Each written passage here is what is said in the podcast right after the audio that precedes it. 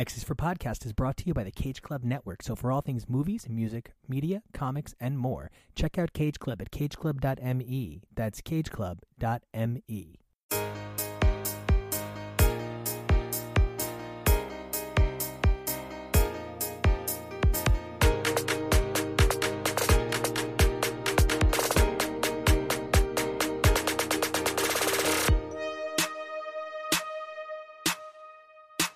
everybody, and welcome back to X's for Podcast, the show where we examine the adventures of Marvel's mutants and more week after week through their many vaunted titles. I'm Nico, and you guys can find me on Twitter and Instagram at Nico Action. That's N-I-C-O-A-C-T-I-O-N. And guys, today we have an awesome show for you. Not only are we going to be taking a look at Excalibur number 20, which saw more characterization and development put into a character created before I was born than I have seen in my lifetime. Amazing work, Tini Howard. But we're going to kick things off with an interview featuring Jed MacKay. Now, Jed's name might be familiar to you if you've read the recent Black Cat series, or maybe you know him from Weapon Plus, which we covered several weeks ago. Maybe you're a Magic the Gathering fan and you picked up that number one. However, everyone's going to be seeing his name very soon, as Marvel recently announced him to be the writer on the upcoming Moon Knight series, which is going to be launching close to the time of the TV show on Disney Plus. So this is a big time for Jed. Now, while Jonah and I are big fans, none of us are a bigger fan than Rod, who worked so hard to make this interview happen for us, and you can hear the excitement the three of us share in talking to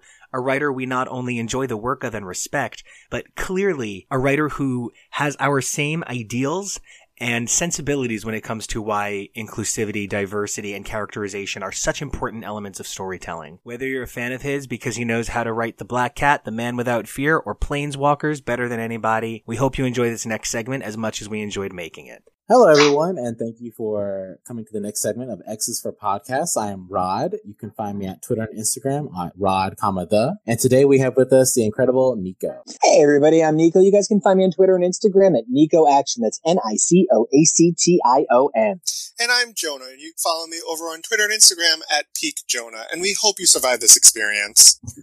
Yes, I hope we survive with our next special guest today, y'all. We have the new to Marvel Comics for the most part. He is making very big waves in the comic industry now. Um, our amazing special guest, Jed MacKay. Hey, how's it going? Hi. So you have been off and on in Marvel Comics for a few years, but now you're like stretching your legs, getting ongoing stories. And I mean, making a big waves because you have Black Cat right now. It's been number one in the top 10 for a while. Yeah, on and off is kind of the best way to describe it. Where like my first first Marvel job was like ten years ago, but over eight of those ten years, I think I did about sixteen pages. So uh, the last last few years have been very kind to me, but that's uh, it didn't all sort of come just at once, you know. And I actually want to thank you in a funny, weird way. I had taken I had taken a huge break from comics, and you can always you always you can kind of like demark your eras that you took away from comics by certain runs. Oh yeah, absolutely. Sometimes I can absolutely say I jumped out of Marvel Comics at the end of Mark Waid Daredevil, and nothing against anybody who wrote it in the interim. I sort of magically jumped back in at the end of a run, and I was like, "What is this? There's going to be a Daredevil series coming out that I can start with a number one." And so you were actually one of the things that welcomed me back to Marvel. Oh, nice. With Man Without Fear? Yeah, absolutely. Your uh, first, that five issue miniseries, the first Daredevil book I bought back when I returned to Marvel was your Daredevil Man Without Fear 1. Oh, wow. That's actually what I first got from you too, Jed, was uh, Man Without Fear. Because I didn't, I mean, I didn't know who you were at first. I was just now started getting to Daredevil too because I read the last run end of it. I never been a huge Daredevil fan, but I was coming off the TV show and like, oh, okay, let me read some more of this. And Man of Fear really got me. I really loved how you wrote all the characters. You put the Defenders in there. Like, I loved every second of it. And then I was like, who is this writer? And then I looked it up, and you all were also writing Daughters of Dragon. Yeah, Man Without Fear was basically my second series for Marvel. Yeah, picking up that book and not knowing who I was, that was fine. No one else did either. Because as it turned out, no one read Daughters of the Dragon. I recommend it to literally every single person that I can find that reads superhero comics or this needs a like this another comic to read because I absolutely love the series. I wanted to keep going. Oh, I wish thank it did. Yeah, me too. but, uh, but yeah, no, Ma- Man Without Fear was it was a real interesting sort of job because basically up until that point, my philosophy with Marvel was like, well, I've got a job now, but this will probably be the last one I get, so uh, I'll just kind of go all out and, and you know do whatever do what I want to do. That way I'll be happy with it. So I did, did Daughters, which came out of uh, Spider-Geddon, or a work I did for Spider-Geddon. And uh, I was like, well, haven't heard anything for a while, so that's probably, you know, the end of, end of the line. I had a good run, whatever. And then, uh, yeah, Devin emailed and said, you want to do this uh, Daredevil series? I was like, sure, you know, we get Daredevil getting up to adventures and shenanigans. He's like, no, actually, the, the whole thing takes place in a hospital. like, five issues in a hospital? Shit, all right. Nothing's more fun than a bottle episode when it's crafted with the integrity of knowing these characters eventually need to get out. Exactly. And that was one of the things that definitely made your Daredevil miniseries feel like a homecoming for me. That like it had the emotional, pulpy honesty of a proper Daredevil comic, which, you know, is such a necessary element of the characters and how they interplay with one another. Because, I mean, it's series essentially about relationships. Oh, totally. And I thought you really nailed that. Oh, thank you. Yeah, it was, uh, it was a real kind of shift of gears for me, you know, coming off Daughters, which was, you know, it was about relationships, uh, you know, specifically friendships and stuff like that. But it was a lot bouncier and, you know, it was a lot of excitement and fun. And then Daredevil was just like grim as shit. So, uh, it took a bit to sort of switch gears on that one, but I was really happy with it when, uh, all was said and done. It definitely turned out well. It does bring me to like the first question, the first official question I do want to ask you, because as we know so far, you know, you've written Daughters of Dragon, Man uh, Without Fear, Black Cat very successfully. I loved your Taskmaster as well. I haven't read all of your Spider-Man people, but you've written a lot of Spider-Man. yeah, it's, uh, it's kind of spread out all over the place there, my Spider-Man stuff. Nick sort of had me as his uh, kind of Spider-Geddon guy he would go to whenever he needed to get like, you know, three pages here done or like eight pages here done. I definitely noticed that. And now you're going to be writing one, I feel like an even bigger title, which is Moon Knight, which is going to come out, I believe, in July. But all of these heroes are such great street level heroes. Is it just coincidence that you keep getting all these street level heroes, or are you like requesting these and it's drawing to you?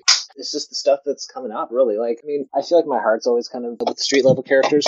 Uh, part of it is just that it's a lot easier to come up with credible threats for them. Like when I did Avengers Mech Strike, it was a real sort of, again, another gear shift where I'm used to having your threat be like a bad guy with like a gun and maybe some superpowers. And now I got like whole Avengers, I got to figure out how to threat. Part of it is kind of becomes a self fulfilling prophecy where if you do, you know, a, a good job on a street level character and, you know, people notice it and they like it, then when another street level character comes up, that's who they might think of. You know, it's the same as if I was doing cosmic stuff or team stuff or something like that. I want to just say, like, one of my favorite things about that is I stepped into Black Cat, not realizing you'd be writing it, but I heard one word. I heard the word patch and I had to read it. I was done. Yeah. And I feel like one of the most exciting things about your Black Cat is that it is a definitive take on Felicia. She's been such a hard character to nail down because she is one of the most earnestly, kindly, sweet sort of cheesecake characters, but she's been grown into this incredibly powerful, dynamic character over the years. And she was sort of at like a really interesting apex. She'd been, you know, so criminally and such a good guy. And stepping into your Black Cat was uh,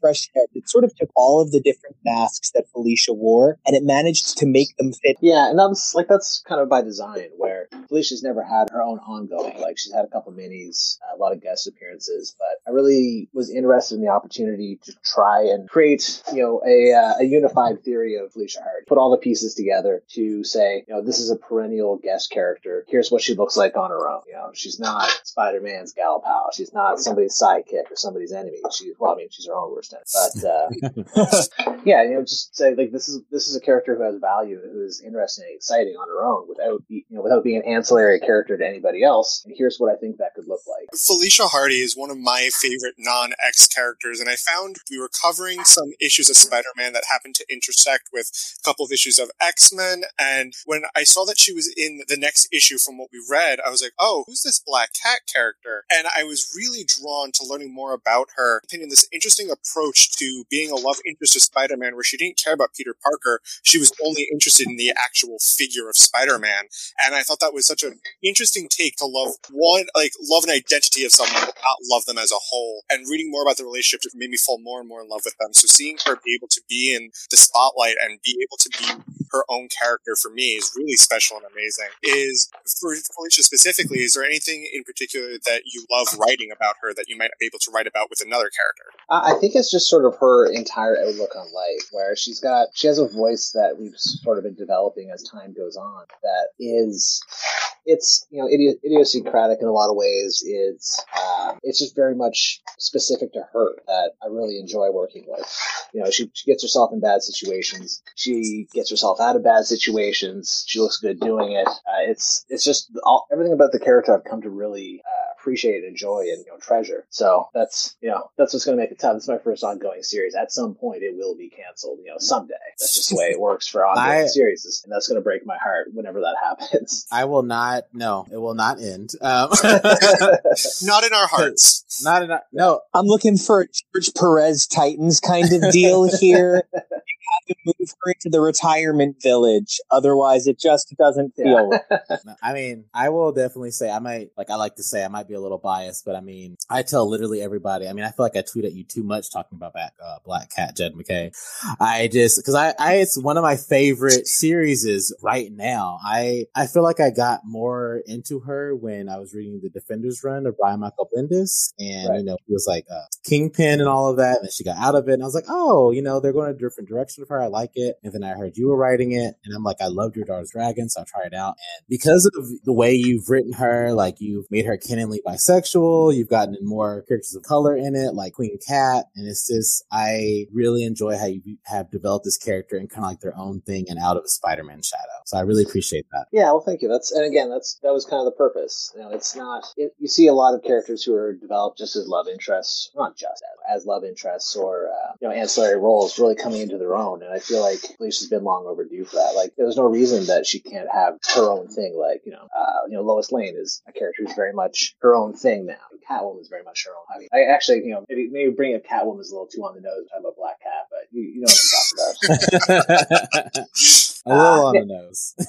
but uh, yeah, like it's. I, I, don't think there's any reason why this character can't stand on her own. I feel like that this series seems to be connecting to a lot of people. I mean, obviously not everybody likes it, but uh, a lot of people seem to enjoy it, and I think that proves that you can take these characters and give them their own own uh, time in the spotlight. And speaking of doing that with characters, I'm really intrigued by the prospect of your writing Moon Knight during the age of sort of the D plus Moon Knight happenings, things because when Marvel says, okay, we're going to start putting effort behind this character, you sort of start to see it happen here and there where we saw the Moon Knight arc in Aaron's Avengers around the same time that we heard the announcement that Moon Knight was coming to D plus. And now we hear there's a Moon Knight series coming. Mm-hmm. And that's pretty significant positioning that Marvel is saying, we want you guys to buy into this character. And, you know, I think the most significant successful Moon Knight of the last 15, 20 years was probably the Moon Knight by Bendis and Maleev, reteaming the Daredevil team. Uh, that's bizarre. And reteaming the Daredevil team, where unfortunately we saw Echo uh, see her demise at the hands of Count Nefaria before ultimately returning. You know, Moon Knight is this character that's kind of hard to pin down, but god damn, does that Sienkiewicz shadow like into the into the 80s night, right? That perfect cape. Oh, yeah. What is it about Moon Knight that has you the most excited to write? And is there some part of Moon Knight that you really want to connect? Well, it's actually interesting you said that the Bendis one is you know the most influential and successful because everyone gives has a different answer for what is the most influential and successful uh, Moon Knight series. Um, you know, I, have I've seen people say you know the Jeff Lemire, Greg Smallwood one is uh, you know has landed best of all the Moon Knight series, or you know one Declan drew or whatever. And I'm I'm a bigger fan of the one Declan drew myself. That's yeah, I, I agree. I just think that the Bendis one is better known, but you totally nailed like all of my favorites in a sense. I mean, that's the thing. Like he's it's he's a really interesting character because he's had so many really good, really iconic runs with top with some real top tier uh, talent. You know, then then I come along. Uh, but uh, he's a character that's got so many facets. Really strange that they don't always have a Moon Knight book. All the writers I know are like, shit, man, I wish I got that one. Artists are like, shit, man, I wish I got that one. So uh, it's just it's, it's really exciting. It's like uh, it's like being the kid in the playground. It's got the toy everybody wants, you know. But um, I'm so stoked. yeah, it's basically I'm, we're kind of taking a different tack on Moon Knight. He's this is after the age of Khonshu. He really fucked up, and now he's just trying to see who he is in the uh, in the wake of. So you know he's he's back on the streets. He's solving problems for people. He's fist Khonshu, but he's not answering to Khonshu. Khonshu's you know in prison in Asgard. So we're gonna see you know what what is Moon Knight made out of? What is who is Mark Spector without Khonshu? How does Moon Knight work? And you know what is going on in his head? Oh, that sounds completely amazing. I feel like I'm not a big um, reader on Moon Knight. I need to not like Nico. I need to go and read past issues or past arcs. Um, but I feel like this is probably going to be one of my favorite characters now because you're writing it. So let me just prepare myself and read the past so I know. Um, because this brings me honestly to my next question, which is uh, sure. my fiance wanted me to ask. Um, oh, Chongo. So, yeah, Chongo. Oh, you remembered. um, you, you guys tweet at me all the time. Of course, I remember. I know we like to we like to uh, praise and bug you. I hope you don't mind. Oh, um, not at all. so he he Dan your face. he asked, based on the stories you've written, you seem very skilled at keeping up with continuity. Do you feel like trying to stay in continuity binds you or helps you write the story better? Uh, I think continuity. Here's the thing: like a lot of people say, continuity is a chain, continuity is a prison. I think continuity is only a prison as much as you let it be, um, which I guess is just kind of a, a flip answer to that. I think there's more to be gained from paying attention to continuity than than causes problems. Because honestly, if something sucks, you can just ignore it. You know? Just don't don't bring it up. Uh, you know, and that's that's fine. You, you pick what you like, bring it in. If it's interesting. If, if you don't like it, just don't mention it. Just ignore it. Because honestly, if it's that bad, most other people can be glad that it's not there, you know, uh, anymore. I that's the perfect answer for me, honestly. I like I, yeah, I like to do think... a lot of like I do a lot of diving in the uh, the Marvel fandom wiki because it's just a fantastic resource for finding out about stuff that I just don't know. So, for instance, uh, Black Cat two and three when they went to Doctor Strange's place, I was like, okay, well, I know they need a magician to help them break in. So I was just you know went on the Marvel fandom wiki, click tab magicians, and basically spent an hour uh, making my eyes bleed as I just scrolled through every magician that's ever appeared in any Marvel comic. No shit Skottie Young does the exact same thing for Strange Academy. Think- we had him on like three weeks ago, and he does the exact same. I mean, we thing. all do. Like, so eventually, of course, the guy I eventually used was Xander the Merciless, so it was all the way down at X. So uh, I had a, a real long time on that one. But yeah, like it's it's fun to find some old stuff, dust it off, then put it to use. I could have just made up a new magician, but it doesn't make the comic in the world feel as lived in as when you can you know, dig up something old and maybe give them a second lease on life. I personally love that. I think it's almost in a way a very comical way to bring up characters who you've maybe seen in one or two issues and be like, they're still here. They might have just been doing stuff in the background, but they're around. And speaking of continuity, as someone who doesn't have a lot of Moon Knight experience, my own real experience is I don't even. It, there's a panel of Moon Knight that goes around as a meme of him calling Dracula a nerd, and I think it's hysterical. and for me to ask of this new upcoming series, do you have any recommendations for someone who doesn't have as much Moon Knight experience to get to know the character more? Uh, as far as getting into our series, there's not really a whole lot you need to know outside of the basics. You know, we this number one is purposely uh, meant to be a good jumping on point. For people who aren't familiar with it. So kind of lay out who he is, what his deal is, and what his deal is now. Um, but yeah, as far as that, like just you could go all the way back to uh, you know, Sienkiewicz days, or you could just look at some more modern runs. It's really up to you. Uh, it just depends on how far you want to get into it. Because again, all these different takes, these different series tend to be fairly radically different character. So whatever you're looking for, you should probably be able to. Now, I have to ask a question that if I don't ask, I know several very angry nerds who will beat me up. And when I casually mentioned to people, "Oh, I have an interview this weekend for the show," and they're like, "Oh, we interviewing?" And I was like, "Oh, Jed MacKay. I mean, I saw like people's eyes turn to diamonds because a lot of my friends play Magic the Gathering, and you had kind of a big week for Magic the yeah. Gathering. Uh, and I have been given a list of questions from everyone I know, and I've had to kind of whittle it down to the core four, and even oh, from there. That's what we're here for. Here's the main the main question I have for you from all of my Magic friends is: What is your Magic the Gathering background, and what elements of Magic do you hope to see continue through the series? What are like the core things about the canon you love? Well, my background started way back in I think 1990 uh, it was whenever Ice Age and Fourth Edition was out. That's when I started playing. I would have been in like. I was in the outs, so uh, I feel like it had to be like '96. But I'm so yeah, crazy. we played. So my friends and I we played Magic from about Ice Age to I think just past Prophecy, which would have been like 2000. I think. So I think I basically quit when I went to university because I had uh, others to deal with. But uh, so that was my Magic base thing. I've still got all my old cards. I was uh, showing some of them off on Twitter uh, a few weeks ago. Magic number one, uh, and then basically I had to revisit the game after I got the job to write the comic. And I was like, oh, this will be no problem. You know, it's, oh, so how many expansions could have come out in 20 years? Turns out it's a lot. Uh, so I was uh, spending a lot of time on Magic Fandom Wiki, just getting caught up. You know, a friend of mine who used to play in high school, he's really kept up with it. So he was an invaluable resource to help me figure out what's going on because I was trying to get caught up, but also trying to get a pitch together as soon as possible to get this show on the road because it was the middle of COVID and my Marvel stuff going. So I need to be paid. Um, so, uh, so yeah, that's that's kind of where it is. Uh, I knew it from my youth. Uh, turns out a lot has changed since then. Oh Uh, yes. yeah, so so what was that? The, the core what core elements do I hope to eat? The second part of the question. Yeah, like what's the stuff from Magic that most like defines your like you know your view of this series? Um, I think what I would say is is just that the world magic is so big. Like it's not just the world; it's the world's uh, right. Like it's the entire multiverse, and we want to we want to like look back to the past and look future, but we also basically just want to make sure that it's never boring. We want to have exciting and interesting things that you look at, and characters interact with. Because with that much stuff, there's really no excuse for something that is just kind of mundane. Like I told told the story on a Twitch stream a while back. The uh, issue number one, it starts off uh, in Ravnica. We have you know Niv Mizzet flying through. When I was before I first drafted that, it wasn't Niv Mizzet, it was a bird. And I was writing it, and I kind of looked back. I'm like, what what am I doing? Like why why would I just have a bird when I can have a robot dragon instead? You know.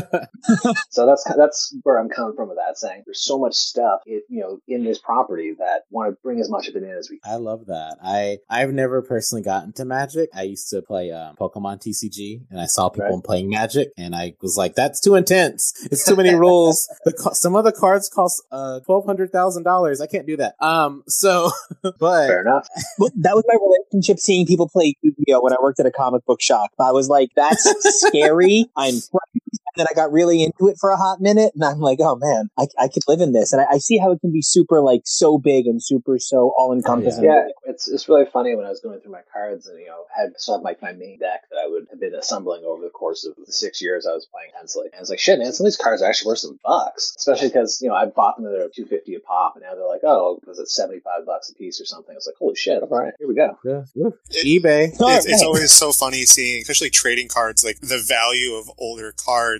I got into Magic. Uh, there was a, a period of time when I went to summer camp, and a lot of my friends started playing. I was like, I've never played this. I've never played an actual card game because, like, when I was really young, I would pretend to play like the Pokemon TCG and like the Right. Yu-Gi-Oh, but like not actually play. Uh, personally, my favorite color was always play. Uh, always play was blue. I just love I, I just loved like countering everything that anybody tried to do and just like making them use so many resources to try to break through. And I, I just personally that's what your favorite color was, but if it's blue, I'm right there with you with the kindred spirit. yeah, like it's my my old deck that it was basically the most obnoxious thing to play against. Um, it, I- I'm very lucky I didn't lose the friend that uh, I played Magic with because I was like, even if I would lose, you're still not going to have a good time. Oh no.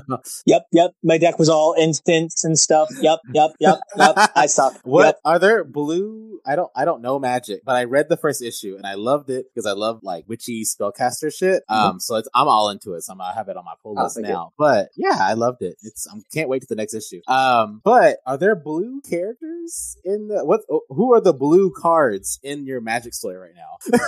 so basically, there's there's five colors of magic, each which represent uh, pre like in the old days is kind of representing. Oh, now it's more representing philosophies or like type personality. So uh, Jace, for instance, the guy who got his uh, brain fried first issue, is uh, a blue character, uses things like psych powers. Uh, and Ah, okay. Whereas um, Ral Ral Zarek is a blue red character because he's like a mad scientist. Uh, similarly, Kaya is black white because she's uh, does a lot of undead stuff, but also is you know very lawful and has uh, a certain code she follows. Uh, is black green because she's ruthless, but also committed to you know death and rebirth stuff like that. So, I'm gonna cut this up and make that a. If you want to understand magic? Just hit play. but uh, but yeah, it's I mean obviously when you're writing a story based off of a card game, you, like you can't follow the mechanics exactly because that's just not how a story works. But the interesting thing about the different colors of mana and how they interact to form characters is they create sort of personality archetypes that hypothetically a character could change their color if they change you know the way they are. That would in effect change the way they do magic. Oh, see, now I kind of want to get into the card game, and I'm like, no, I already buy too many comic books. I can't do that. I can't afford it.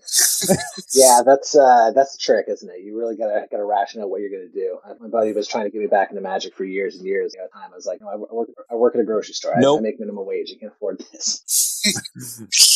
Same, same, same. A, a nerdy buddy of mine has always been like, "Get into this thing with me," and I'm like, "You can see your six-figure salary, yourself Yeah. home right now, because I do not have the money to get into archery, and then the next week get into Magic the Gathering again. What kind of white nonsense is this?" And so I, I just can't even imagine.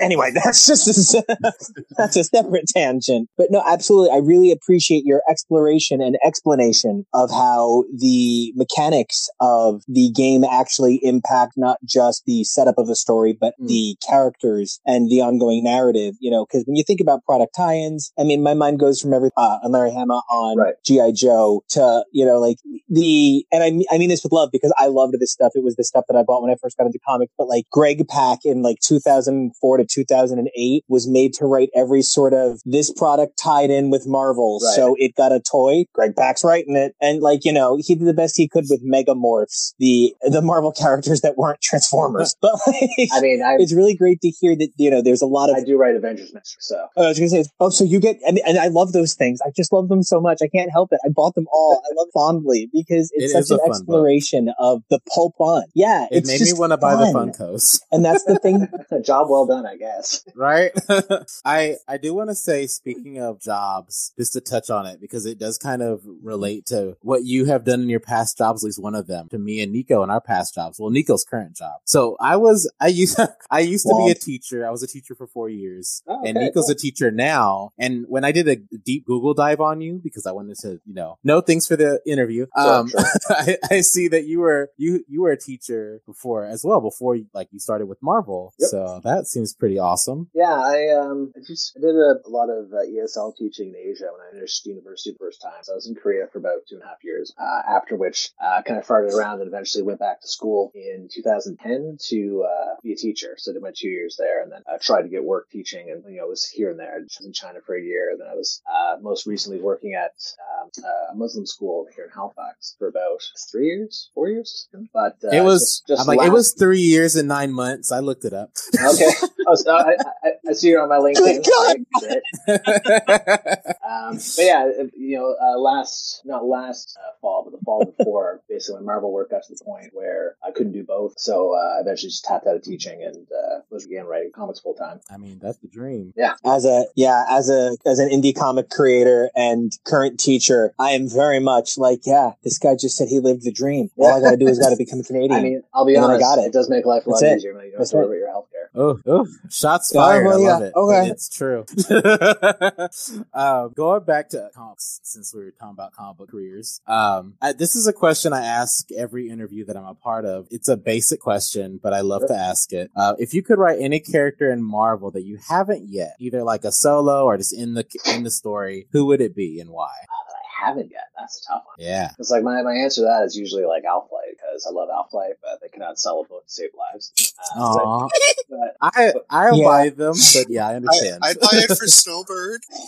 it's like alpha flight and dazzler and you just sit there and they're just like hey everybody Yeah, loves exactly. us Nobody But that said, I did write, I did get to write Alpha Flight in their latest uh, thing, time out, so I couldn't. Uh, can't say that. Shit, let me think. Um, it's hard to say. I've got. Uh, I'm trying to think of my like you know, pocket pitches and stuff. I always have uh, have ready to go.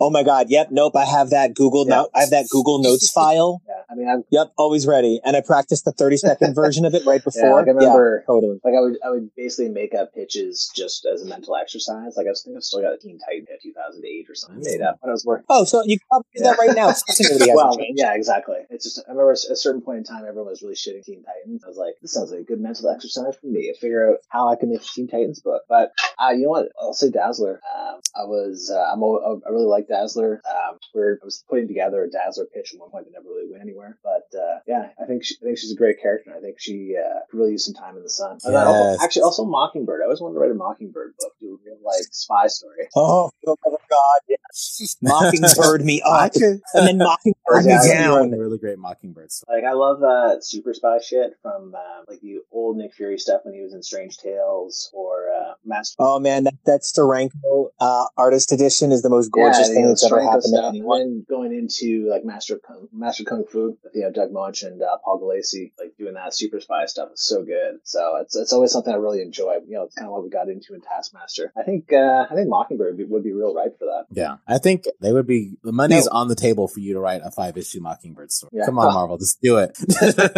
Now we have a game we love to play here on X's for Podcast with interviewees, and it's it's it's my favorite game because it's so telling. Okay. But so, uh, we, you know, it's, it's a pretty easy game. If you're not an X-Men guy, we can make it General Marvel. It's no big deal. But here is always my go-to. If you could have any two X-Men go into a vault and not come out for 10 years for any reason, because you think they're overexposed or you think the characters need a rest or you could see them coming back in some new way, what two X-Men would you temporarily retire? It's not, it's, it's no shade. It's not like we hate these X-Men or anything. It's just like, you know, who do you think could use that sort of transformation? Ah, that's a good question.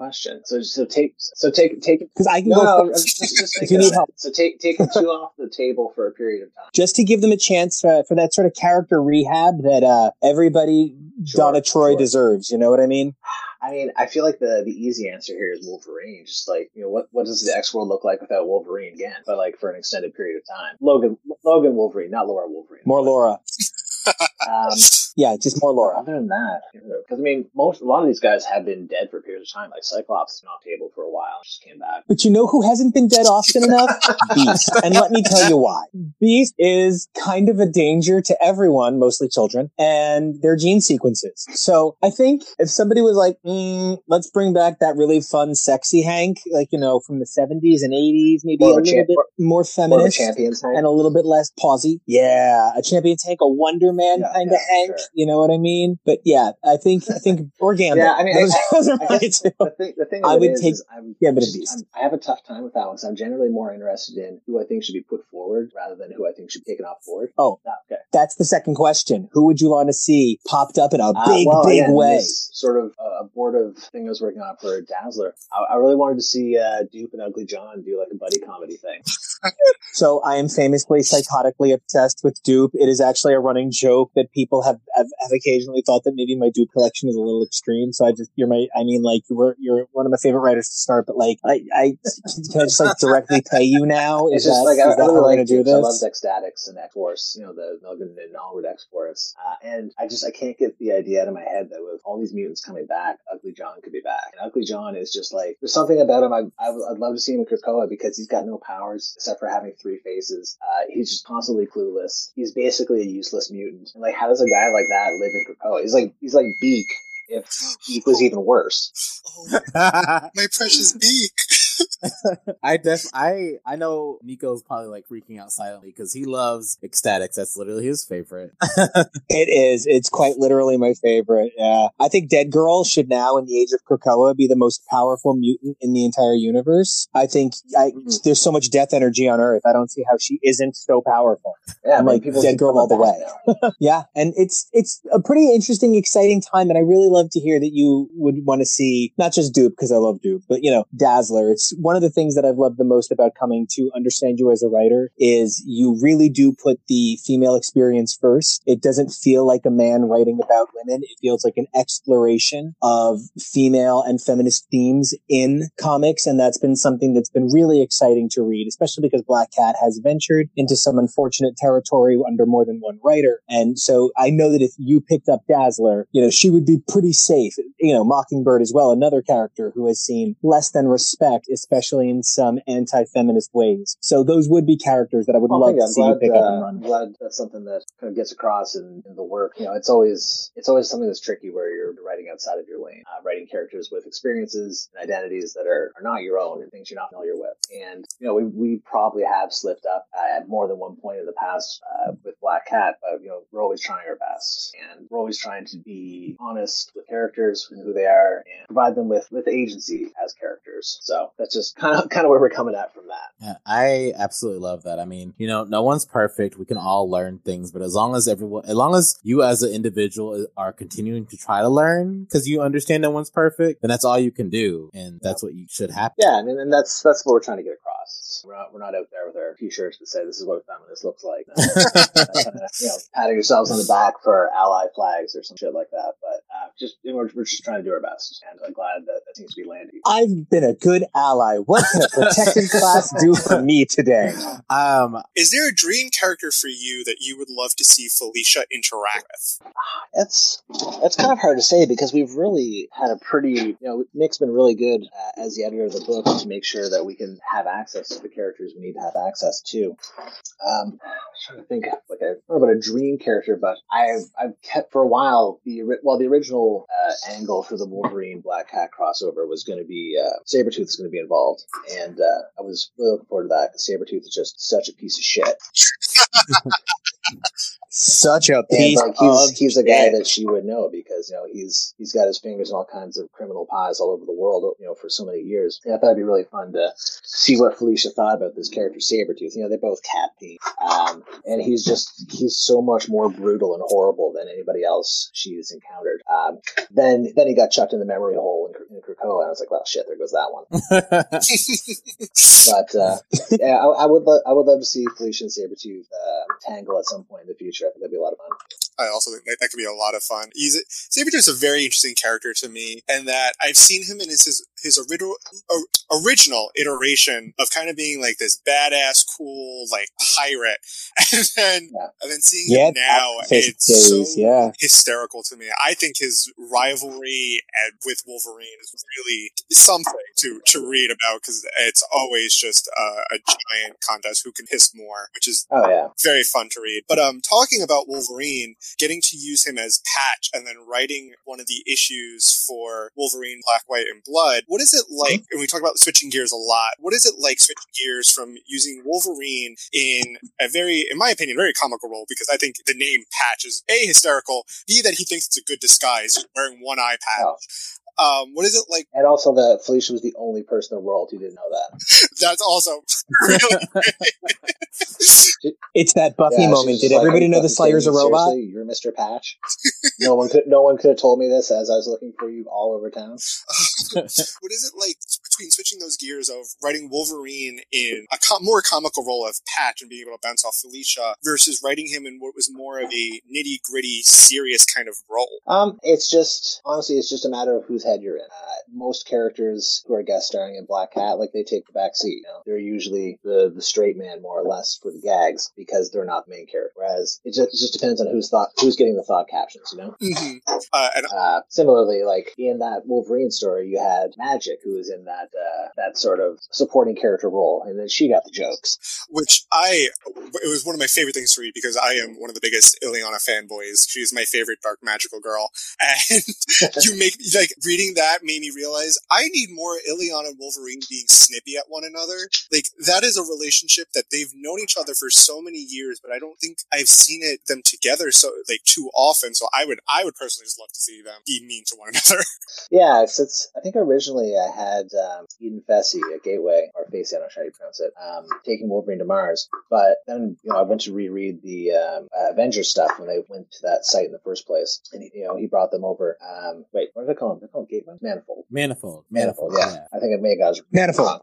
Yeah, we're all super obsessed with Manifold on, over in Shield. Uh, uh, Sword. See, talking Um, hard. You're not Yeah, I alone. was like, well, no, he, he already did it. But also, I think it'd be funnier if he went with someone who had no problem that he was going to murder these four people. Yeah. she does, Magik definitely doesn't care. no, she loves a I good mean, she- fight. Yeah, she doesn't give a shit about a bunch, you know, four omnicidal beekeepers. Like, yeah, whatever. Just bring back one of their hats. I would eat up a Felicia Illyana Oh, yes. crossover. I mean, I would that eat that up so look good. I mean, It would be so bitchy. if we're look gonna, we're gonna talk about dream crossovers, I have to. It is a very well-known fact that I will find a way to put Elsa Bloodstone in a title, and Oh man, I you- my when Black Cat started, that was my year of Ulysses Bloodstone. I got Ulysses Bloodstone into three different comps that year. Oh my god, any way to get a Bloodstone, in, amazing. I, I I always appreciate that. Yeah, Yeah. all the bloodstones. I, I would love to do a Bloodstones book. Blood- Uh, I think that would be awesome, but uh, I don't know. I do not know if the market would support it. we You got three people here. That's I, I would definitely support it. sales. I know so many people that love Elsa Bloodstone. Like, yes, please.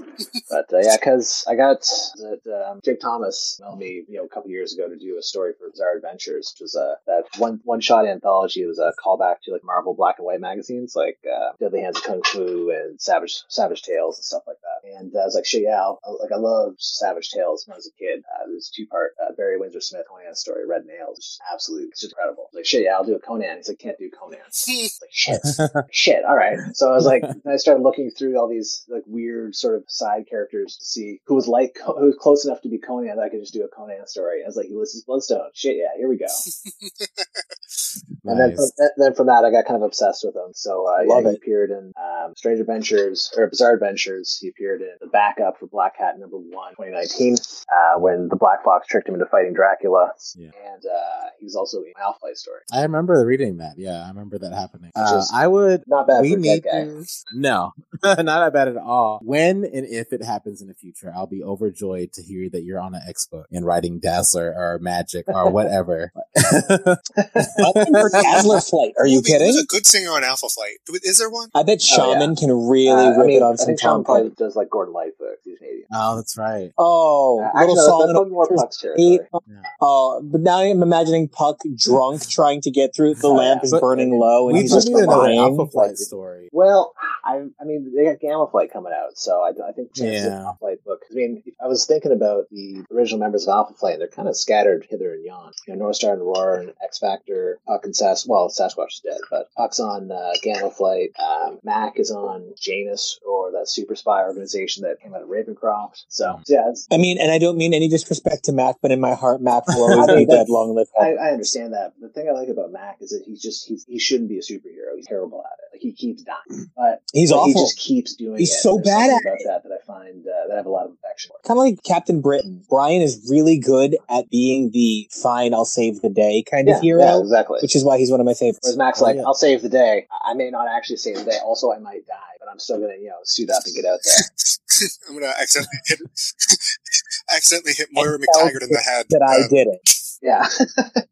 Just Yeah, knocked her into a- the lake, no big deal. That's how I was like, we need Banshee, Alpha go Flight, save 'cause, your I mean, girl. We had the Union, which did like you know British culture and like the history a little bit. We need Alpha Flight to get more like Canadian history to the comic readers and all of that, like the the culture of Canada. Well, I look forward to it being uh, canceled at issue five before issue one comes out.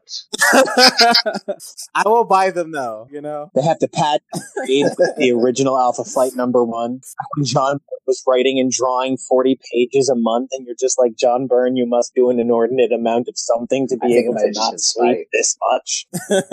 Me and my fiance uh, Chongo were discussing this in the car, and we are like, "What is happening with Black Cat that we want to ask you if you can't answer?" And we were like, "Oh shit! Like she's getting into an event, and I'm super excited about it." So, Mhm. if there's anything you can tease, like the smallest thing about Infinite Destinies that's coming up with Black Cat, what could you tease? So Infinite Destinies is you know, an annuals event where we're getting into these Infinity Stone people. Like the Infinity Stones went out there, they gained consciousness, they started bonding. We saw that happen with Star, right? Uh, we saw that happen with uh, Hector Bautista. It was overtime, uh, but there's still four more Infinity Gems out there. So in these annuals, like they're they function just as annuals. So if you're not interested in this, you're still getting an annual with your favorite characters, with you know great creators or whatever. But some of them are going to be are- they're all featuring uh, established characters working with new characters, and some of these new characters are going to be people who host the Stones. So some of them will have Stone hosts, some will not. Uh, and then basically the follow that, follow of that is going to spin into Black Cat number. Uh?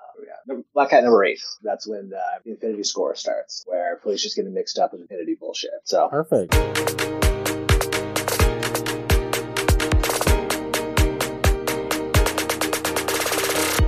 Hey everybody, welcome back to another segment here at X's for Podcast. I'm still Nico, and in this next segment, this is like a true treat. Excalibur number 20 by Tini Howard was an incredible revelation in showing us that the main women of the X universe aren't the only ones who have been shortchanged and disrespected by the process. In fact, this issue gave a number of readers a reason to consider Malice, a character that they had always sort of written off as a background monster, and consider them in new ways. This issue was a long time coming for me as a reader of Excalibur. I had been really excited about the book moving forward after Ten of Swords, because as much as I enjoyed enormous elements of Ten of Swords, it's always tricky when a book is dealing with the previous crossover for an extended period of time. And I feel Josh, Arturo, Drew, and Evelyn really encompassed what is so important about this book and what makes this book so powerful month after month.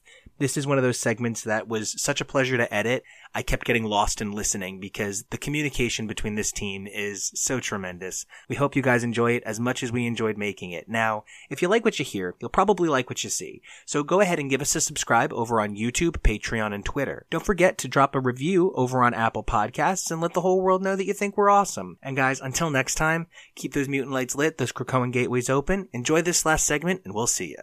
Welcome back to another episode of X is for Podcast. This week we are going to be talking about the phenomenal Excalibur number 20, written by Tini Howard, with art by Marcus To, colors by Eric Arciniega, and letters by friend of the show, VC's Ariana Maher. Malice is loose on the island, and while the old white men want to throw her in the hole, a group of women who understand her pain come together for an amazing story about finding the humanity in someone who is lashing out at you and creating second chances through forgiveness.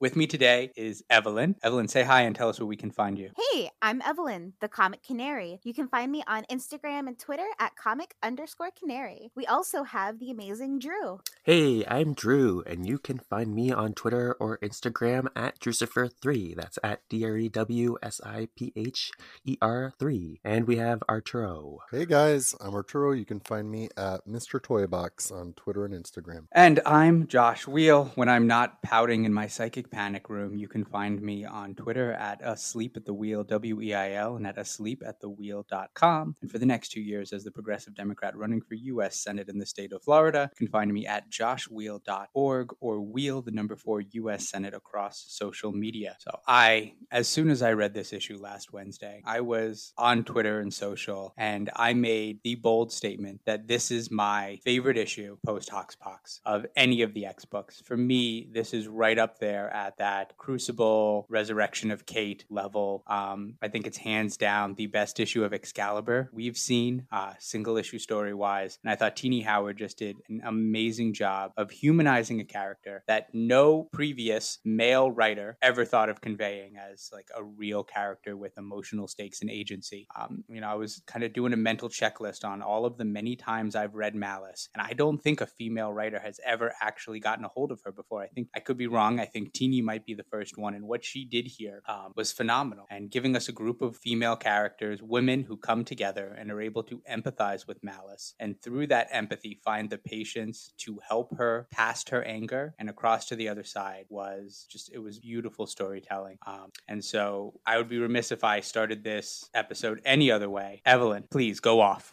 I will agree. This might be my favorite Excalibur. And I also don't recall any other women writing for Malice. So, but again, I have no idea.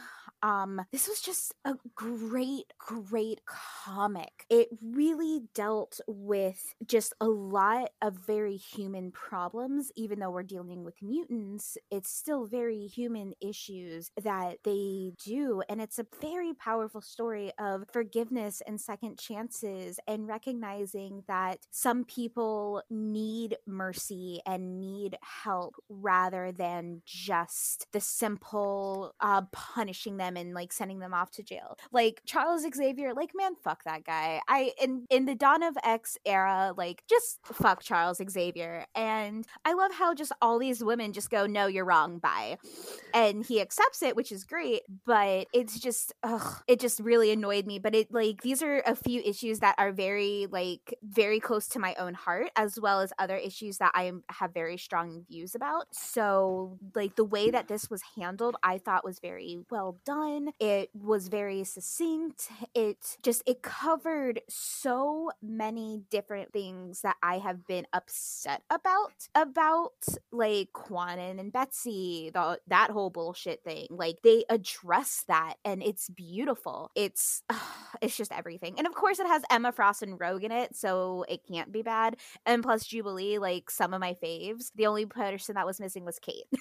yeah, a lot of people have been shitting on Betsy lately because they believe, and I'm not saying they're right or wrong, but uh, there's an opinion out there that Kwannon was harmed more than Betsy by their ordeal. I don't necessarily agree with that. I, I just think that we got more humanizing in progress with Betsy because Kwannon was killed off by the legacy virus. Um, you know, her only like major major appearance after Acts of Vengeance. Um, but that's that's that's purely an opinion. Um, and so people were upset last week and in the previous, I'm sorry, last month or in the previous issues that Kwannon had to come save Betsy. But I think what we saw here is that it's not about having to rescue people you have resentments about. It's about being able to help people regardless of your baggage because you can empathize. Kwannon was the person who could empathize with Betsy most. And so because she had that shared experience, she, you know, it's an old AA adage of, you know, like being, you know, being trapped in a hole and, you know, like the only person who can come help lead you out of the hole is someone who has been trapped in the hole themselves before, um, which is oddly uh, also, you know, applicable to you know, the whole Charles Xavier wanted to throw Malice in a hole. Um, and bravo for Tini pointing out, you know, what had been the Twitter consensus that uh, through Kwannon that that sounds exactly like a prison. Yeah. yeah Um, i yeah that that Yeah. that was a really cool uh examination on like krakoa and justice and it's funny because we have very few laws on krakoa but we do have laws and that explains how victor ended up in there but if you look malice yes malice did fucked up things and i'm the first to say like malice is a char- character that i've never really seen as more than just a two-dimensional you know antagonist uh, so I, i'm right there with you guys like i think it's so cool that Tini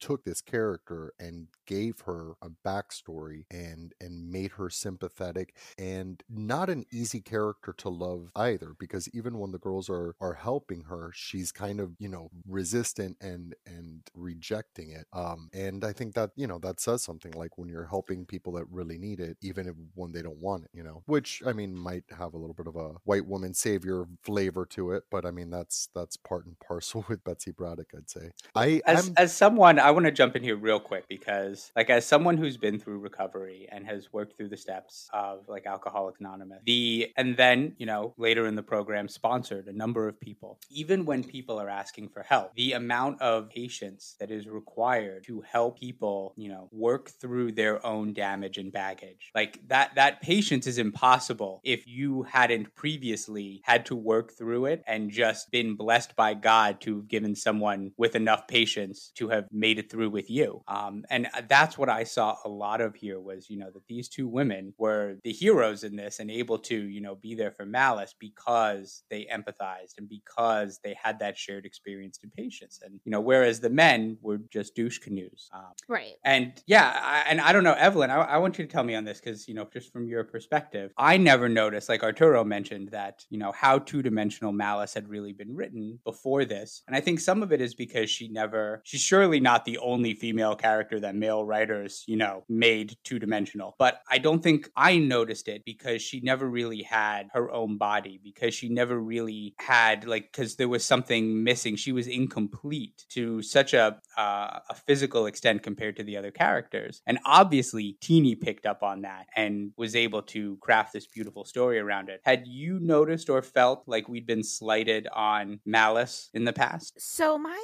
experience with Malice is pretty limited, but the few times I did encounter her in comics, I felt that it wasn't a very well explained character because the way it came off was more of a kind of like a entity with malice, no pun intended, that is trying to uh, just take over bodies just for the heck of it, just to cause mischief and pain um, and problems for other people, not really explaining why they wanted to. So it felt kind of disconnected, where it was just like, oh, it's just this thing doing whatever, um, versus this really humanizes her and we get some more motivation about it and more understanding. And that makes her so much more compelling. my whole thing with this was the mental health aspect of this issue that's kind of what i related to the most as someone who's you know dealt with mental health issues um and it kind of reminded me also of like how we police people with mental health issues you know and it's been in the media a lot with like you know the go-to is to just throw them in jail when really kind of what i've been talking about with my family is almost setting up this kind of mental health like police force to deal with mental health issues instead of just oh. throwing them in jail True. it is literally on my platform. Sick people are not criminals. yeah so that was like kind of how i like literally this like this issue has probably has happened in real life to some people, um, and that's kind of you know that's what I took from it. Well, yeah, and, and, and more props onto Tini because you know we we're seeing her here get into problems with incarceration, problems with policing and addressing people with mental health, problems with you know women losing their agency, problems you know um, dealing with mental health issues, dealing with you know forgiveness and you know helping people get through their own ordeals. I mean, my life experience has led me to wholeheartedly believe that people are not born fucked up. Other people fuck them up, and everything after this issue, whatever happens with Malice after this is on her. But, you know, she was not able to get to this point without the love and support of people who understood her, even if she was terrible to them. Even if she was terrible to them. Um, from the place that she was at, she couldn't get here on her own. And, you know, so it, it really took all of these amazing women because the men weren't doing shit all of these amazing women to champion for her and help get her there, which was just part of this beautiful story for me. Exactly what I was saying. Like Charles Xavier kind of represents this very black and white kind of viewpoint where you did bad, you must be punished, instead of, oh, why did you do something bad? Let's see and try to actually fix the underlying issues. And this really resonates with me personally because as a teenager, I had PTSD related related anger issues. And I got into some trouble as a teenager. And I basically had the um, option of going to therapy or basically getting expelled. So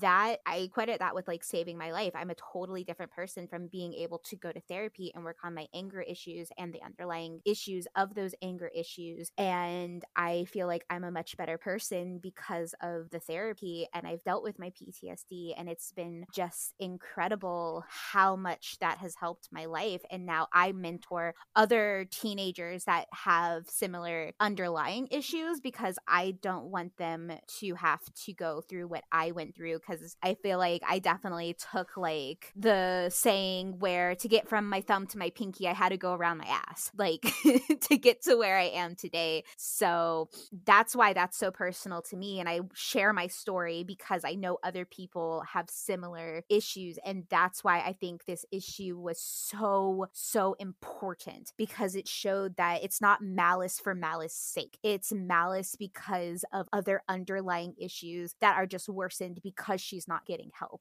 And by getting help, she's able to have a chance. Like that last panel of her looking off into the sunrise, like my breath, like it took my breath away. Yeah, because it actually feels like it's sinking into her now that she's got this fresh start. Exactly. I'd also also like to kind of bring up because then there's just so many ways that I loved this issue. This also helped remind me and, and give me some more perspective for what's going on over in the pages of X Factor, where, you know, having read through the whole Peter David run uh, and the subsequent Peter David run and all of the things with the Morrigan and uh, knowing that, okay, Siryn is losing her agency, she's being taken over by the Morrigan, they're doing these things, and Polaris, who was there through it all, you know, the, the real thing I think that was made explicit in those issues was that know Siryn took on Teresa took on the Morrigan to save uh, Lorna in the pages of X Factor, and so you know Lorna had this feeling of you know like this debt or that she owed her friend to be there now for her. But there's really more to it because I, I wasn't even thinking at the time of all the times that Lorna had been taken over by Malice, all the times that Lorna had had lost her agency and had someone doing horrible things through her, and the levels that she could also empathize empathize, not just knowing that Teresa had been there for her in the past when she needed it, but being able to empathize with what Teresa was going through at the time um, because of her experiences with Malice. Yeah, I mean, the miracle is that we got through this issue without Malice possessing Lorna Dane.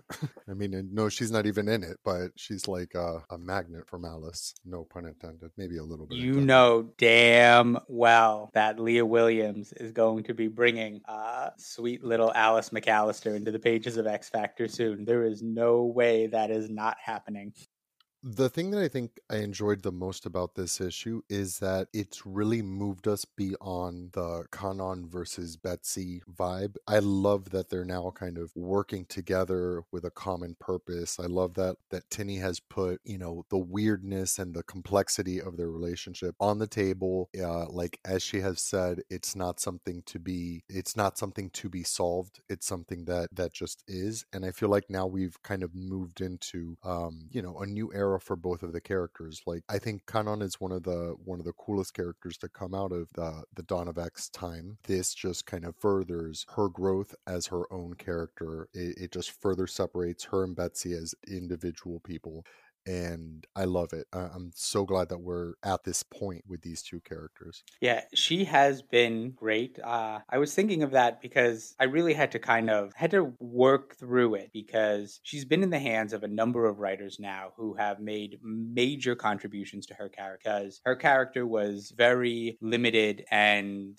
also two dimensional. I think you know, with from the most part, really we saw in the the Kwannon stories in early X Men Volume Two by Fabian Nicieza and then um, thinking of her in the Rosencanny X Men, even just before HoXPoX. Um, but now we've seen her by Bryan Edward Hill, who, you know, for all the flaws of Fallen Angels, did give us a lot of humanizing individual perspective for her that was very separate from Betsy. Um, now we've seen her with Zeb Wells in Marauders, who's, you know, really fleshing out kind of the building of her life post this. And we're getting her in the pages of a number of issues of Excalibur now. This is three or four issues in a row where Tini's really having her you know, reconcile with her past and build these relationships with other women, you know, because we're seeing her really fit in. Like, if this was to become our new Excalibur team, like, I love Gambit, I love Rictor, but if our Excalibur team was just to become Betsy, Kwannon, Rogue, and Jubilee, I, I would 100% be okay with this because, like, this issue was fantastic. And, um, you know, there was so much. The fireside scene, God, mm-hmm. everything with the dresses. The dresses. the dresses. I wanted to talk about the dresses is.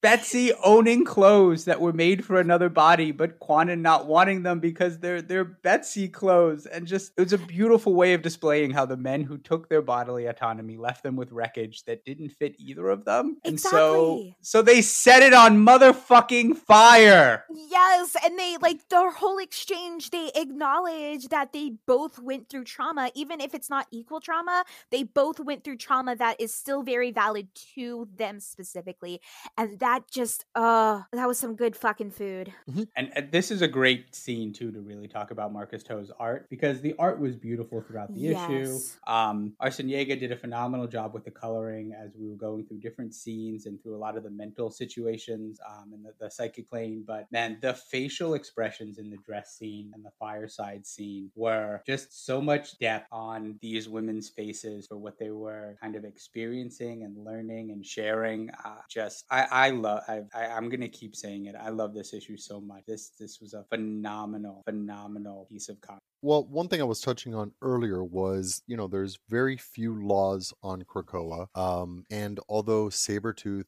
definitely broke those laws and found his way in the hole, I want to just point out that Malice did not right? Like, yes, she possessed people. That's that's literally what she does. Um, but I don't think she broke any mutant laws. So I find that very interesting. How you know Charles Xavier continues to play fast and loose with with certain rules. I think when it comes to resurrections, when it comes to the whole, um, they're kind of figuring it out as they go along, and I can't wait for that to come back and bite them in the ass. Earlier this week, we saw teasers for new books that are coming out. One title that is still, uh, you know, the trial, but it looks like the trial, and I'm dying to know who it is going to be a trial of. I have, if if it is a trial, have a, a short list of potential candidates, and Charles Xavier is on that list. So as I, he should always be. Absolutely, yeah. So I, I'm just I I love that we are in this era that we have so settled into it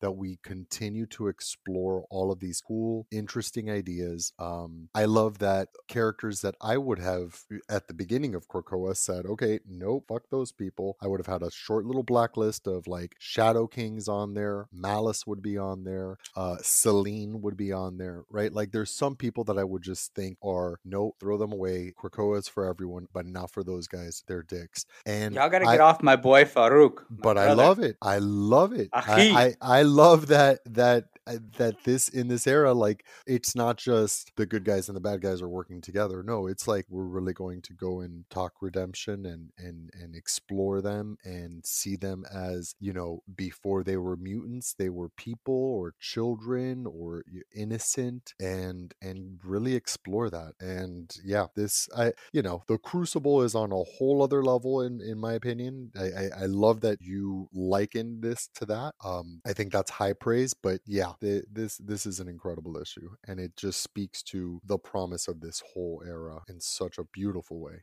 I think that I think that this issue and Crucible are like they're good in different ways. I don't really think you can compare you can compare them because like this issue is like an extremely emotional issue, which makes it really good. Um, but Crucible, I think plot wise, and that is very good. So Crucible was also a major lore. Crucible was a red issue. yeah, that's what I Um, that's what I mean. So it's kind of like defining the world. that it's like it's weird to compare them because they're they're good for kind of ex- in my opinion like extremely different reasons You know what's one thing that I absolutely loved when when Psylocke and Betsy, when when Kwannon and Betsy entered into Malice's uh psyche that was trapped within the you know the psychic, the focused totality of Kwannon's power in that little psychic dagger. Uh and they entered into like like a an old school like music venue. It looked like a concert or like live music, like It's the Violet Velveteen in Leeds, England. Thank you, the Violet Velveteen. And it totally reminded me of a club that we would go to in Fort Lauderdale called The Edge and Rave Till Dawn. And I love that. I love that that is that is her, you know, mental happy place. I also love that Betsy has been there because of their British backgrounds, that like they were both teenage girls in similar parts of the world and have a little more experience there. Um, and I want to add to too, because we're talking about them sharing that psychic dagger. Betsy and Kwannon can pick up each other's psychic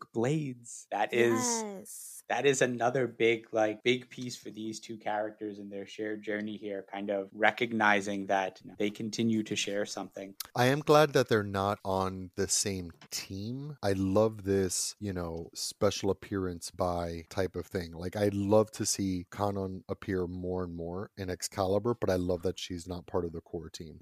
She definitely deserves a break and to do whatever the fuck she feels like for the rest of her life. the, yeah i the like other thing they, is i like when they do it not even just like on this on this book with a whole like every other book just like have characters from other books just like peeping in being like hey i know you guys so let's chill Oh yeah, shared world. This is the best era of shared world comics that I can think of from either of the big two at any point. Um, but no, um, a staple of X Men comics is the bar issue, right? The issue every so often, kind of in between big arcs or after a major fight or something, where you know the team is just kind of like at the bar drinking or dealing with their shit. There's been so many of them, and so many of them are great. And not that this was a bar issue, but Kwannon, with all of her shit with the Hellions and being with you know all of the stupid boys on that team and dealing with sinister stuff and what she has to do there, like getting to you know have a break with the other female characters, getting to you know kind of have an issue off of that where she can be more human in a sense, not just like elite ninja warrior, uh, matriarch of the team, you know, mother of wild child, whatever. Um, but like this was good. Like there was so much good for her in her character as well here. Like she needed the night around the fire in you know jeans and a tank top with Rogue, Jubilee, and Betsy. One thing I want to just uh, give a shout out to Mr. Sinister for being the cattiest bitch in the Quiet Council. I love so much when um when Captain Betsy Braddock is before the council and they're expressing their you know their their joy that she's back and returned from Otherworld and uh and Sinister just like pulls out the burn book to let Betsy know that Iska's on the island. He can't wait for them to meet up at the tiki bar and he just jabs her with how many girls hate Betsy Braddock. He's just such a bitch. I love Sinister with all my heart. Yeah, the I mean, I'm looking back at the that page again, and you know, there was a lot here because Quiet Council scenes always give us so many major characters. But uh, you know, the glimpse at Saturnine, the uh, Sebastian Shaw trying to kind of come back into his own, but still, you know, in his wheelchair and with his eye patch. Is Um, is this the first time that we've seen Sebastian speak since I think so. they beat the crap out of him? I want to say. I I didn't even realize he could speak. Yeah, I thought he couldn't speak either. Oh, he was. I, I'm assuming he's that, recovering. I was a little surprised by it, but I just went with it. yeah, yeah. Yeah, he, was well, like- is he is he even standing behind Kate in that no, panel? no, he's definitely. The, the, you don't. In see the first one, it looks like it, but in the he's panel next to it, he's clearly sitting. Yeah, And they have not filled those seats yet. There's only two seats on the um, Yep. on the Xavier himself. Magneto side. There's yeah, th- there like every one of these books gives us so much in these little things. I'm still not a fan of the otherworld death. Like to me, if they wanted to make mutants die, this still just doesn't make sense because like if you have a download of their consciousness in Cerebro and you make them a new body, like why can't you just keep making millions of new bodies with downloaded consciousness? Like that one still just doesn't make sense to me, but I'm rolling with it. Um yeah. That's It's kind of one thing. That's kind of one thing I do if I don't really understand something. I just say yes and then keep going. It's funny that that's like that, you know, quote unquote, remains the greatest threats to mutants. It's like, well, just don't go to Otherworld, guys. like, it's, I don't know how much of a threat it is, but okay. How about to one of my favorite panels? Because we've talked about the art by Marcus To in here. Um, but looking more closely at it, so one of my favorite panels is Emma pouting in her panic room. Oh, and I love it. I not just it. Emma pouting in her panic room. Dressed but as if the you White look Queen. closely, if you look closely, she's wearing a white pantsuit. Like she's wearing, she's in her uh, Elizabeth Warren attire for the Quiet Council. but in her mental panic room, she is in her classic, like Fredericks of Hollywood, um, Panties. White Queen outfit. Yes, because that is that is her mental wardrobe when she uh, on default. I love Yeah, that so much. it's yeah, amazing. that that did not go unnoticed for sure. And it looked like she was like inside of a diamond. Yeah, Of course. Yeah. her panic room is inside of a diamond. I actually, I, I want to say that, that that I've seen that before. That that's not the first time we've got. Any any thoughts on Pete Wisdom popping in via text? Oh, she needs to block his number. yeah. Left on red. Yeah. I wish that's the one thing this data page was missing, but a little symbol at the bottom that just said red, like the little thing next to his thing showing that they were red and she was ignoring him. Yeah, that would have been a good touch. Yeah. Tini, a couple of weeks ago tweeted something like, "Hey guys, I'm not going to be on as much," and kind of was saying like, "I, I," she said something like, "I want to focus more on writing the stories I want to write," you know, and it was, and I think everybody can kind of relate to sometimes, you know, social media is great, but sometimes you got to like take a step back from it. Um, sometimes all the chatter isn't, you know, productive to say the least. Um, and I don't know, I, I I'm sure that doesn't line up exactly with this book, but if this book is an illustration of the kinds of stories that she can tell at her best, like then take away her phone and give me this Tini all day long because this is like this is just the best that that I've seen her write. Uh, I would say that from what I've heard her talk about, especially in the early launch of this, this is one of the things that she was most. This was one of her big ideas going into this book because she loves Betsy Braddock. Uh, that is one of her major characters that she loves and why she chose it to be the the main character of this book. But um, you know, we know working with the magic and tarot stuff and mutant magic was one of her big things. But this also getting to a point of exploring Betsy and healing Betsy's past trauma and kind of moving forward from all the things that had been done to her in a positive way. Like I, I have to believe that this was this is something that she had been trying to get to, and it, it just took some navigating because you know big shared world comics are it's other people's toys and other people's sandbox. So, uh, but she got there so naturally and beautifully and in the best possible. I was saying after this when people started talking about who should take over Avengers next, I would love to see Tini Howard on the Avengers book. I do not want her leaving the X office though. Like that's the problem. But I think she would absolutely kill uh, on Avengers. Oh, at for some sure. point. That's a that's a really interesting idea.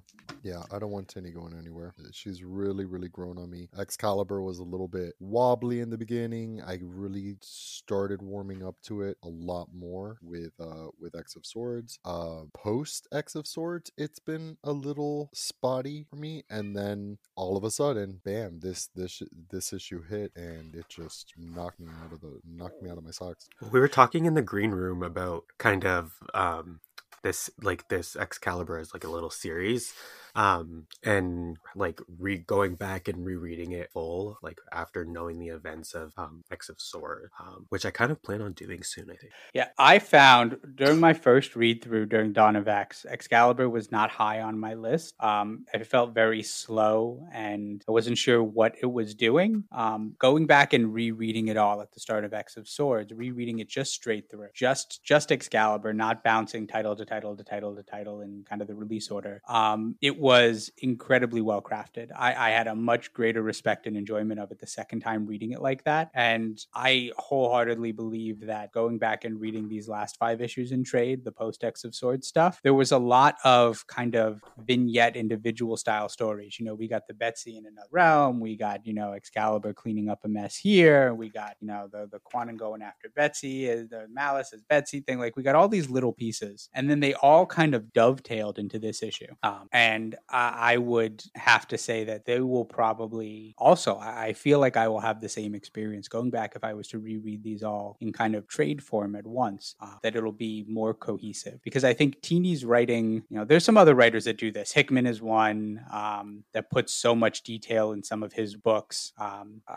Kieron Gillen and his indie work. Kieron Gillen and Jonathan Hickman's indie comics. Like every time you read a new issue, you have to go back and read like the last three issues as well because there are so many fine details in everything. Like it is crafted so meticulously that like you can't just be trying to remember what you read a month ago. Um, and and there's a level of that to to Tini's Excalibur that you know there there's too many little things that aren't necessarily important when you're reading them in February, but you know they're really important for April.